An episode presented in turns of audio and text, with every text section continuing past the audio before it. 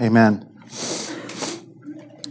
I like that last line says until excuse me, until every heart confesses Christ as Lord and I know sometimes like when you hear that line you kind of think of like unbelievers if there's unbelievers in our midst that they would come to confess Christ as Lord but but really um, it's even us you know as we as um, we hear the word as we hear the preaching of the word that just we would continue to come and make Christ the Lord in our hearts, you know, because that's a constant battle that we have is like, are we going to be the Lord or are we going to let Him be the Lord? And so, um, and that even goes with this passage today. So, um, um, he's, he's, he's asking us to abide in Him. And we could, we could choose not to. Um, but if we abide in Him, then we can confess that He is our Lord. Um, but I want to start out this morning by saying Happy Father's Day to all the fathers out there today. And, um, and I want to just share a few quotes before we dive into the message today. These are some um, Father's Day quotes. Um, Sometimes the poorest man leaves his children their richest inheritance. This is by uh, Ruth Renkel. Don't know who that is. Um, Another one. I talk and talk and talk, and I haven't taught people in 50 years what my father taught by example in one week. Mario Cuomo. He didn't tell me how to live, he lived and let me watch him do it. Clarence Budington Kelland. I don't know who that is, but I think that if you use like three names in your name, then you can get a quote named after you. A good father is one of the most unsung, unpraised, unnoticed, and yet one of the most valuable assets in our society. Billy Graham.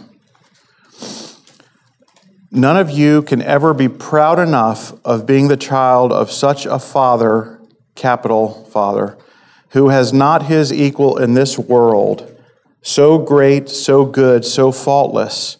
Try, all of you, to follow in his footsteps and don't be discouraged for to be really in everything like him, none of you, I am sure, will ever be. Try therefore to be like him in some points, and you will have acquired a great deal. Queen Victoria of England. And the last one a father carries pictures in his wallet where his money used to be. Author unknown. I didn't make that one up. Um, so I know this day means different things to each of us, and sometimes this day can even be hard if we grew up in certain circumstances where our fathers maybe abandoned us, like myself, or were perhaps distant and not engaged. But one thing is for sure, and I shared this verse last week, and this is just a great verse from 2 Timothy. Says, But God's firm foundation stands bearing this seal the Lord knows who are his.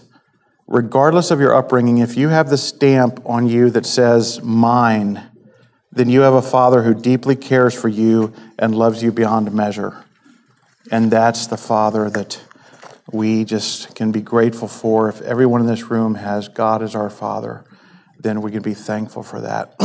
so let's pray. Father, I just want to uh, thank you again for bringing us here this morning and just pray that you would just answer the words that we prayed in this song, Lord, that you would give us ears to hear and you would plant your word in us to bear fruit. And Lord, that you would just cause your, your word, Lord, um, to, to have its way in our lives, God, um, to abide in us and uh, I just thank you, Father, for, um, for what you have to share with us this morning. In Jesus' name, amen. So, um, just to summarize last week's message from the uh, first several verses in John 15, and I, I, think most of you all were here, so um, that's good. Um, some might have been in the nursery, but uh, so we talked about the first uh, seven or so verses or eight verses of John 15. And we talked about abiding in the Father and bearing fruit. And so the key points were this one, The Father is glorified when we, the branches, bear fruit. Okay? Two, fruit are the things that only God can produce in and through us. Three, we cannot bear fruit unless we abide in Him, the vine. Fourth, we abide in Him and He in us by spending time with Christ through His living words in Scripture. And five, God loves to hear prayers in the context of abiding in Him and bearing fruit. These are prayers He is highly inclined to say an emphatic yes to. And I know I've said this many times, and you guys are probably tired of hearing it every time I'm up here. I'm just talking about how excited I am the more we go through the book of John, but I'm more excited again today as we go through the second half of John 15. Um, and um, because in going through the second half of the book, um, I, I, had to go over to First John to get kind of like see how how Jesus' words and what John was writing here tied in with what John was writing over there and how he basically took what Jesus was saying and probably expounded more on it in First John and, uh, and passed those things on to future disciples. So um, I will just, um, let's just read this together. Uh, John 15, 8. And um, we're going to read through 16, 4. Okay? Okay. By this my Father is glorified, that you bear much fruit, and so prove to be my disciples. As the Father has loved me, so have I loved you. Abide in my love. If you keep my commandments, you will abide in my love, just as I have kept my Father's commandments and abide in his love. These things I have spoken to you, that my joy may be in you, and that your joy may be full. This is my commandment that you love one another as I have loved you. Greater love has no one than this, that someone lay down his life for his friends. You are my friends if you do what I command you. No longer do I call you servants, for the servant does not know what his master is doing. But I have called you friends, for all that I have heard from my Father I have made known to you. You did not choose me, but I chose you and appointed you that you should go and bear fruit and that your fruit should abide, so that whatever you ask the Father in my name, he may give it to you. These things I command you, so that you will love one another. If the world hates you, know that it has hated me before it hated you. If you were of the world, the world would love you as its own. But because you are not of the world, but I chose you out of the world, therefore the world hates you. Remember the word that I said to you a servant is not greater than his master. If they persecuted me, they will also persecute you. If they kept my word, they will also keep yours. But all these things they will do to you on account of my name, because they do not know him who sent me. If I had not come and spoken to them, they would not have been guilty of sin. But now they have no excuse for their sin. Whoever hates me hates my Father also. If I had not done among them the works that no one else did, they would not be guilty of sin. But now they have seen and hated both me and my Father. But the word that is written in their law must be fulfilled. They hated me without a cause. But when the Helper comes, whom I will send to you from the Father, the Spirit of truth, who proceeds from the Father, he will bear witness about me. And you also will bear witness because you have been with me from the beginning. I have said all these things to you to keep you from falling away. They will put you out of the synagogues. Indeed, the hour is coming when whoever kills you will think he is offering service to God. And they will do these things because they have not known the Father nor me. But I have said these things to you that when their hour comes, you may remember that I told them to you. so, from last week, we gain understanding of what it meant to abide in Jesus and Him to abide in us. And as we go forward in these first few verses here, are you thinking, oh no, now He's bringing the words obey and commandments into this relationship? I know sometimes when we hear those words, we start to get, you know, uncomfortable feeling because we're just like, that just doesn't go with my, you know, American thing. You know, I I'm cut out to, to do my own thing here, Lord. And, um, and I want to do whatever I want to do, but these words like obey and commandments, they just kind of like box me in. Um, but um, we really need to pray that God works a humble attitude in us towards Him. Because, in fact, if our attitude is one of non submissiveness to the Father, then we will never be abiding in Christ or His love because it all goes together. And I'm going to explain this. Um, so now Jesus begins this section with a new phrase abide in my love. And then he says, If you keep my commandments, you will abide in my love, just as I have kept my Father's commandments and abide in his love. Now, if you just think about that, you know, I, I, my first reaction is really, if we keep your commandments, we will abide in your love. How so? How, how does that work? What, what does that mean? I had been meditating on this a long time this week and praying through it. Uh, when finally yesterday I was reading in 1 John to help understand the relationship between abiding and loving and obeying his commandments, when all of a sudden I had one of these moments. I see what you did there, God. So we're going to go over to 1 John.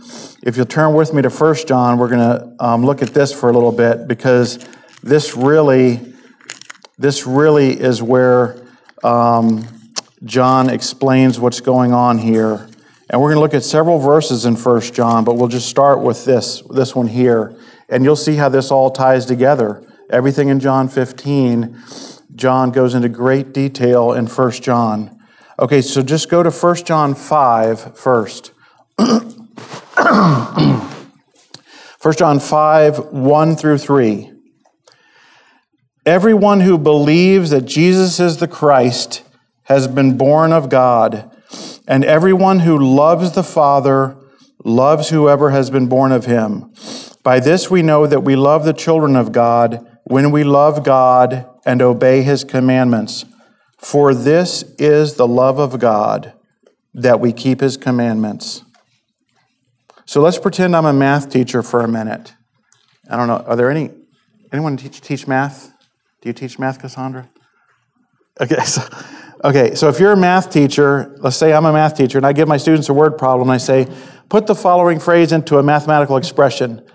For this is the love of God, that we keep his commandments. What would that look like? It would, to, me, the, to me, the answer would be love of God equals keeping his commandments. Okay, that would be the mathematical expression of this verse. So, just like last week, Jesus got very practical with the disciples and explained that the abiding relationship took place by them giving place for his living words to abide in them. And that makes sense because why? Jesus is, he is the living word both in the flesh, in the spirit, in the incarnate form, in spirit form, and through his actual words. Like Peter said, and we sang in this song, um, you have the words of life. So Jesus is the living words, and that's how we abide in him by his living words abiding in us. And he made it very practical when he said, If you abide in me and my words abide in you. Um, and Jesus, again, is very practical here. And the connection he makes between abiding in the love of God and keeping his commandments is really quite remarkable to me. And um, when I had this, this, this, this thought yesterday, um, to track with me here, um, so God is love. So by his very nature, everything he does is loving. Everything he does. There's, there's, there's nothing he does that, that's unloving. Therefore, everything he commanded Jesus to do and everything he commands us to do is loving. Everything. Therefore, if we follow through in doing the things he commands us, we are 100% abiding in his love because we are walking in the perfect love of God. If we don't do what he commands, in essence, we are being unloving people from God's viewpoint. We are not walking in love. We are not abiding in love. And, and when I see, saw this connection that the love of God is keeping his commandments, I think, I think it just it just really raised a level in my mind of what it means to abide in, in love. Because I think so often we'll take God's commandments somewhat flippantly, like, well, I know you might be telling me to do this, but I don't really feel like it, or I'm not going to do it. Or, but if we understand that that is the most loving thing we can do, that is what he's, he's asking us to do it because it's loving. It, if he's asking us to do something towards a person or towards the world or towards anything, it's because it is the most loving thing that we can do. But oftentimes we're just no, I don't feel like it. And in essence, we might be thinking like it's no big deal, but really in God's eyes, it's, it's unloving because we're not, because his, his commandments are perfect and everything He's asking us to do is loving. It's love. So he goes on in John 15 to reiterate a command he gave in John 13, which was to love one another as I have loved you. So, with this understanding that when we obey his commandments, including to love one another as he loved us, we are abiding in his love. Um, now, let's look at some of these other verses in 1 John and look how they all tie together. Okay, so if you switch, come back to 1 John 2, we're just going to go through several verses here and see how they all tie together. 1 John 2, 6.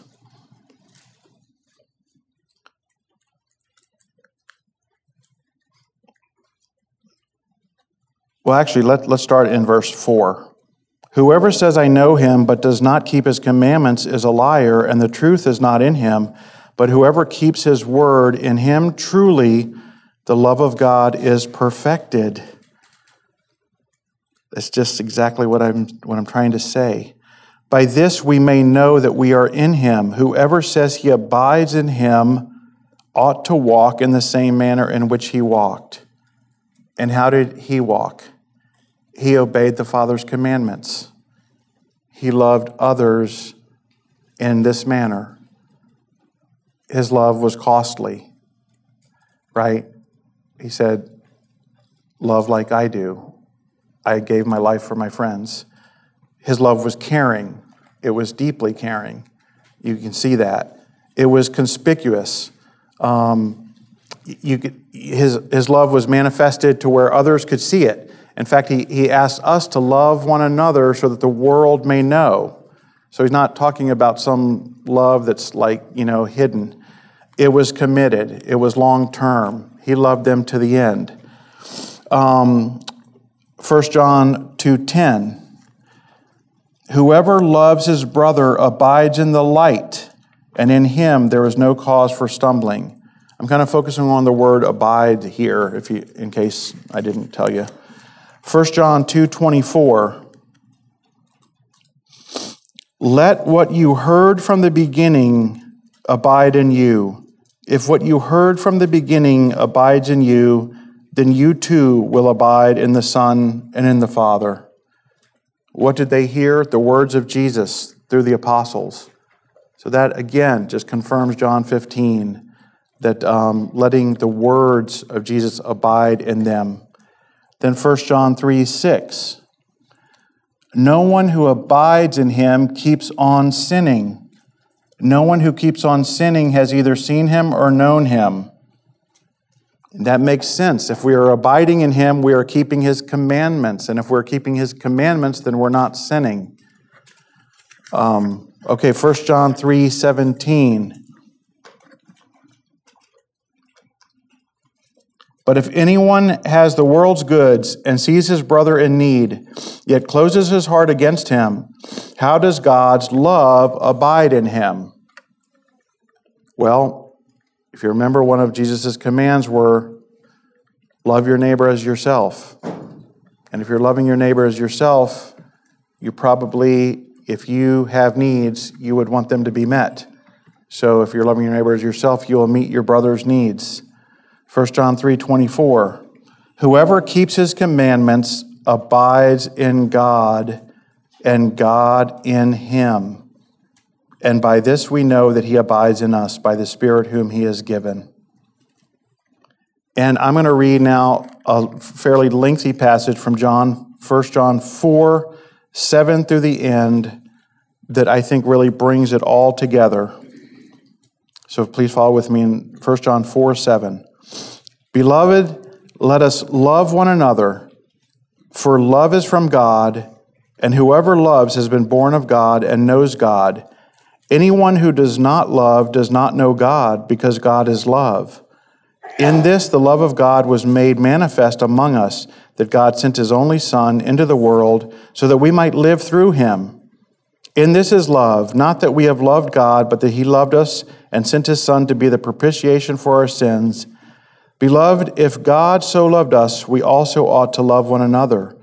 No one has ever seen God. If we love one another, God abides in us, and his love is perfected in us. By this we know that we abide in him and he in us, because he has given us of his Spirit. And we have seen and testified that the Father has sent his Son to be the Savior of the world. Whoever confesses that Jesus is the Son of God, God abides in him, and he in God. So we have come to know and to believe the love that God has for us. God is love, and whoever abides in love abides in God, and God abides in him. By this is love perfected with us, so that we may have confidence for the day of judgment, because as he is so, also are we in this world. There is no fear in love, but perfect love casts out fear. For fear has to do with punishment, and whoever fears has not been perfected in love. We love because he first loved us. If anyone says, I love God and hates his brother, he is a liar. For he who does not love his brother, whom he has seen, cannot love God, whom he has not seen. And this commandment we have from him whoever loves God must also love his brother. So you can just see how they all tie together, right? He's talking about abiding in him and him abiding in us. Abiding in love is tied to obeying his commandments. And one of his commandments is that we love one another, and it all ties together. And um, I hope that I hope that you all see that. But to me, it's to me that's very exciting, just to just to know that I don't know. I guess I just hadn't thought about it before. That like this encouraged me is me to want to obey because I always sometimes struggle with like God. Why do I feel so unloving? Why do I not feel like loving, you know, and and and I haven't really tied it to just obeying what he wants me to do. If I obey what I want him to what he wants me to do, then I will be abiding in his love. I'll be abiding in his love. Um, so we'll talk about that more in the discussion time as to how we can do that better. But just a minute here.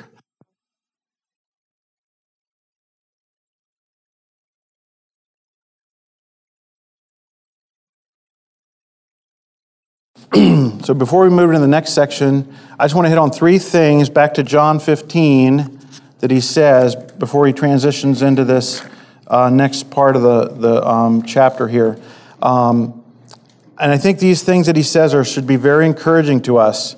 One, he talks about that the disciples are his friends and that he has made known things to them that you would not need to disclose to someone if they were just servants. What does that mean for us? I believe that he considers us friends also, and that he has not only disclosed himself to us through giving us the Holy Spirit, but he chose to preserve his word for us through the compilation of the Bible. And uh, so he's basically disclosed himself completely and perfectly to us. Um, and therefore, we can consider him friend, a friend. Um, two, he says that he chose the disciples and appointed them. What does that mean for us? I believe that translates to us as well. And if we just consider what that means, that he chose you and appointed you to go and bear fruit, then that is something that we should be excited about.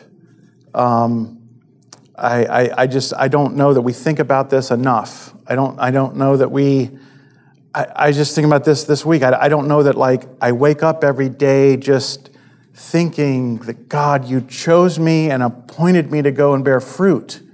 And I think that that's something that we just need to, we need to refresh our minds with because that, that's exciting. I mean, it, it, there, there's a purpose in our lives. It's more than just wake up and, and do the run of the mill and, and run on the treadmill every day of, of, of life. And, and so this is, this is exciting. It's like something that we need to write on our mirror, you know, when we get up in the morning. We are chosen and appointed to go and bear fruit. Um, because what does he, that begs the question what does he want to accomplish through your life for his glory?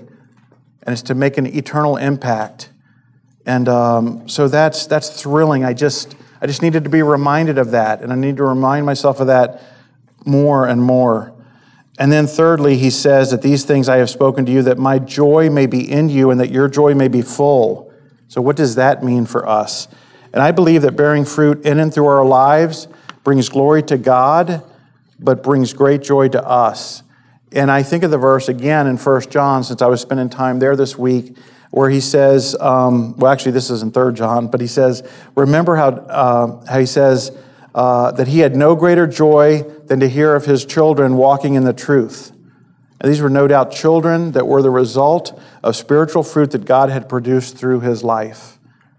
So John had experienced God using him to produce fruit through his life, and it gave him great joy. And I believe that we'll experience the same. And this is why Jesus said, I'm writing these things to you. I'm writing these things to you so that my joy will be, you'll be able to experience my joy in you.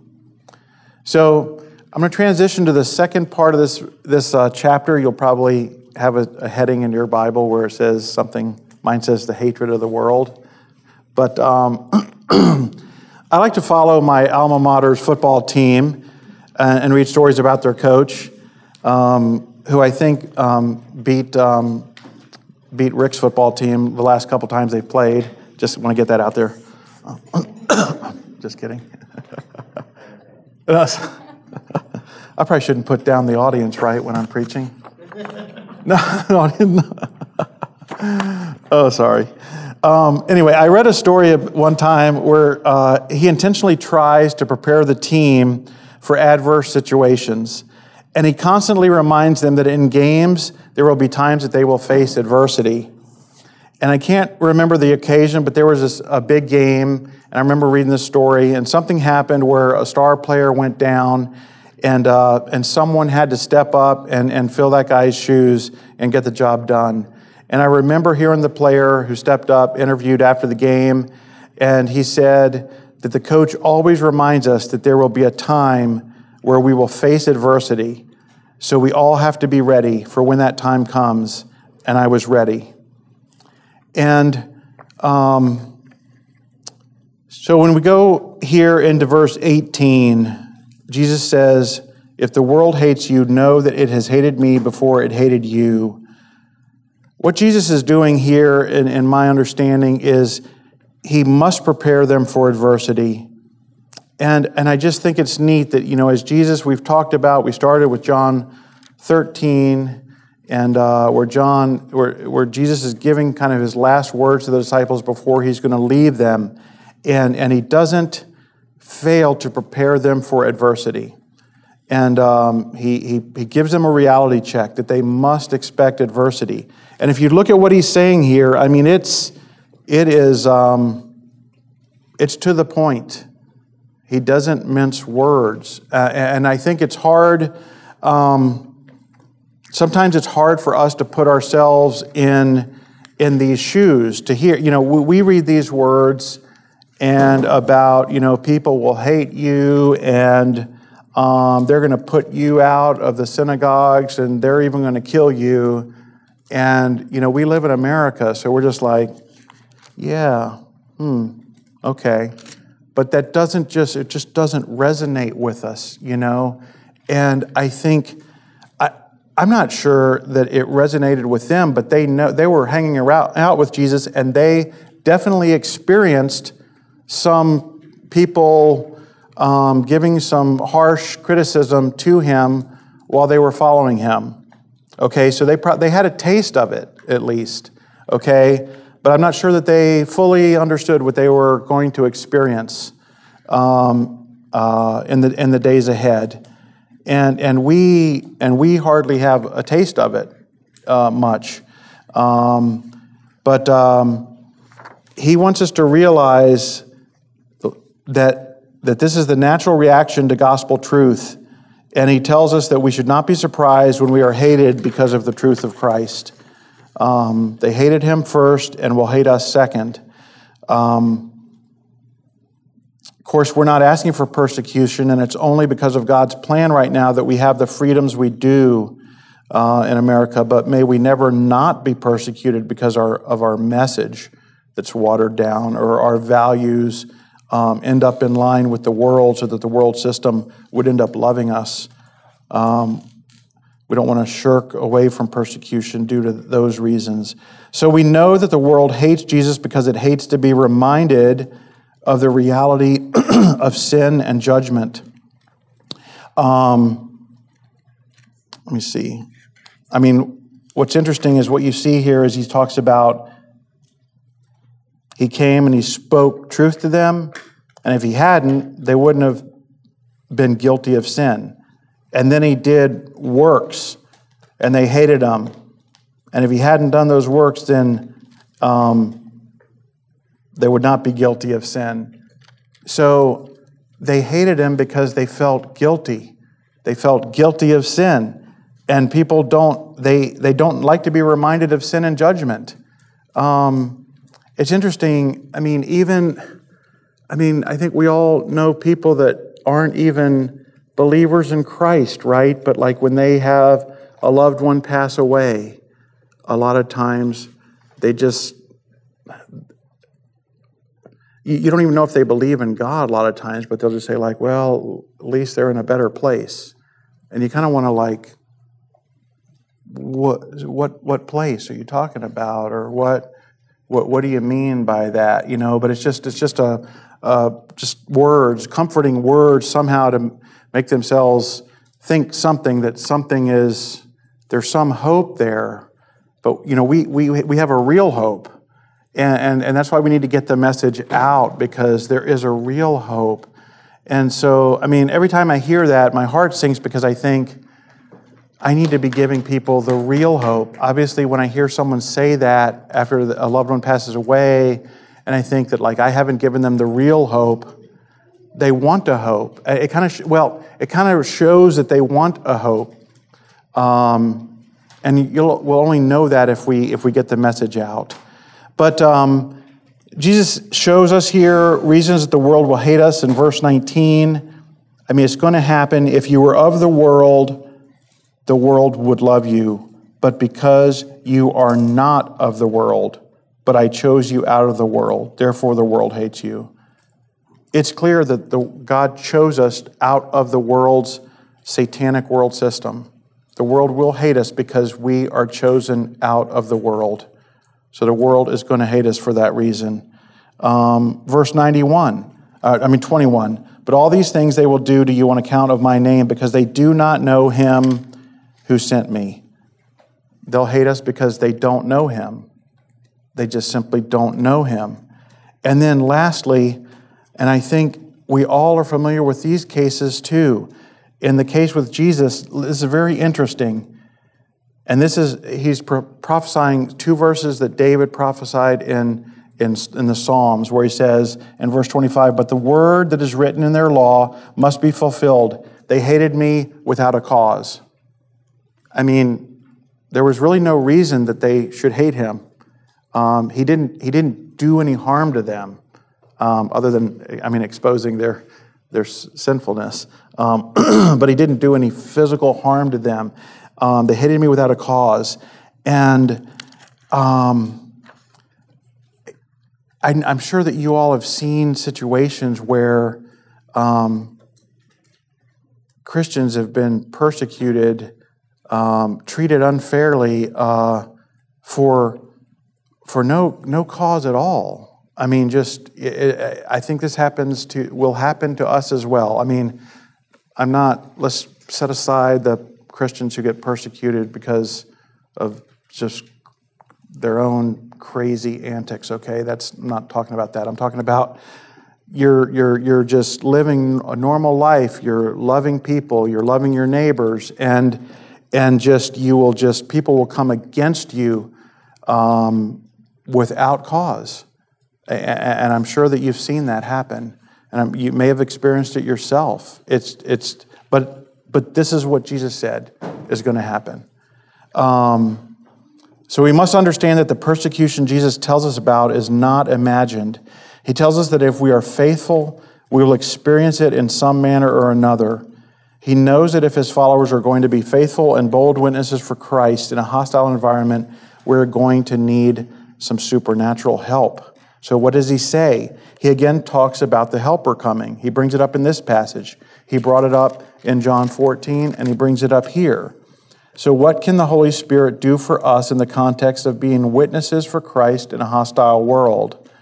Um, well, here, and I'm not going to get totally into it because um, David's going to go through John 16 next week, and he'll expound probably greatly on the Spirit's work in our lives, okay? Because John 16 really talks a lot about the Spirit's work. But right here, Jesus just reveals one thing the Spirit will bear witness. I will send you but when the Helper comes, whom I will send to you from the Father, the Spirit of truth, who proceeds from the Father, he will bear witness about me.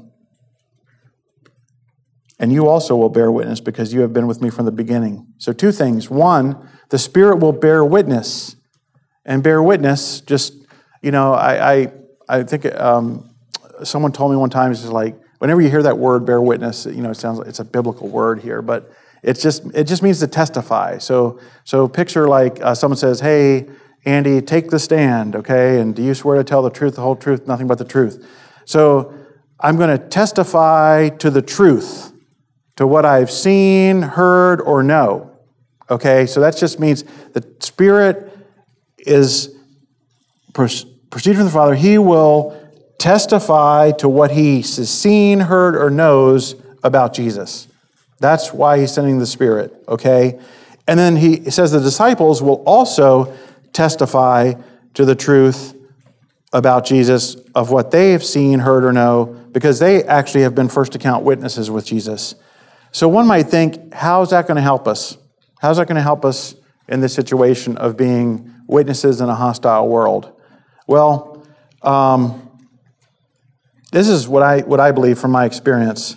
Um, in my experience of coming to know Christ, um, someone physically shared the gospel with me um, that I was a sinner, that I needed my sins forgiven, that Jesus died for my sins, that I could receive the gift of salvation by trusting in his sacrifice on the cross for the forgiveness of my sins.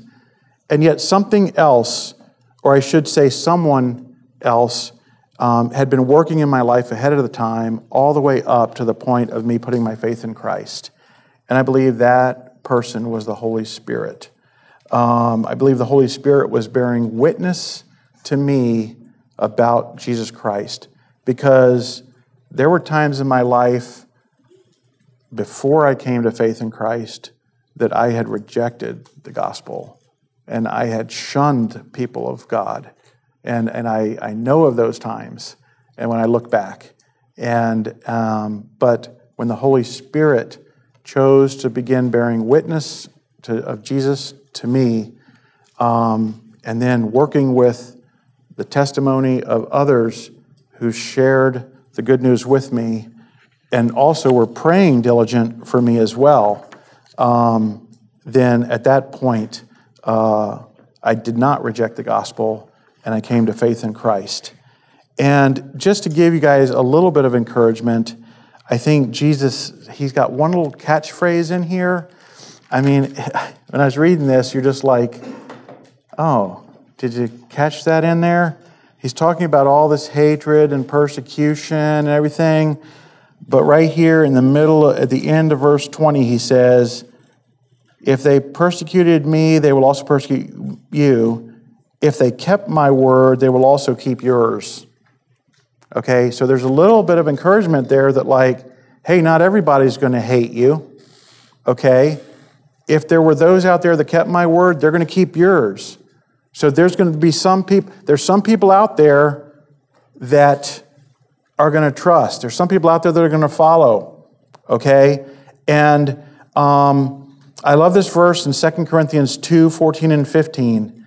It says, where Paul is saying, But thanks be to God who invariably leads us on triumphantly in Christ and who evidences through us in every place the fragrance that results from knowing him.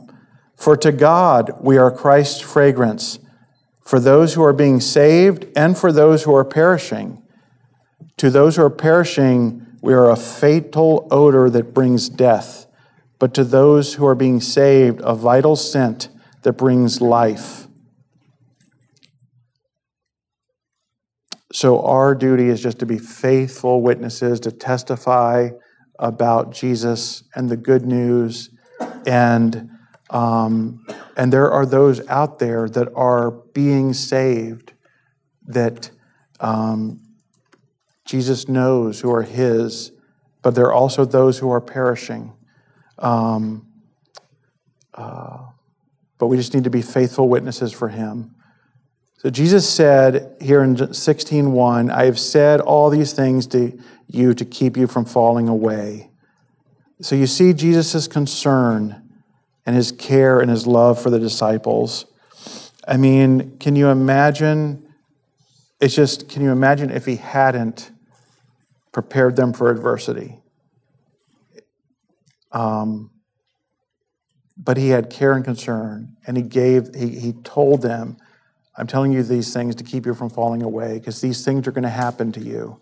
So be prepared for them. Um, when the Holy Spirit did come, and you'll see what's interesting, and I think that we can take courage in this too. When you see that the Holy Spirit did come in Acts, right? How did it change those men? They had a boldness, they had a confidence, they had a commitment that was unwavering. I think way more so than they were even at this point. Okay, way well, obviously way more so, right? Peter denied him, right? Just not a day in the next 24 hours. But the Holy Spirit, that's what the Holy Spirit can do and will do for us. Um, so may, may we go forward with the Spirit's help and abide in Him, abide in His love bear much fruit, and may we consider ourselves blessed when people revile us, persecute us, and speak all kinds of evil against us, like Jesus said, on account of him. So let's close in prayer. Heavenly Father, I thank you that you are such a loving friend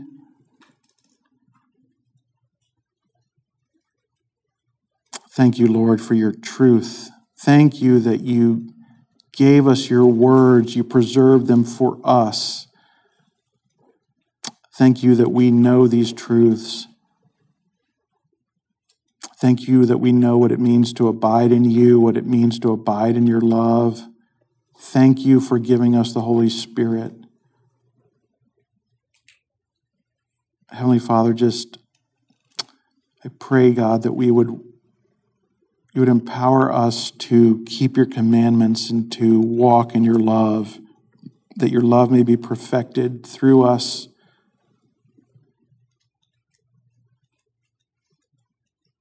And Lord, that we would walk in such a way that the world would know that we are your disciples.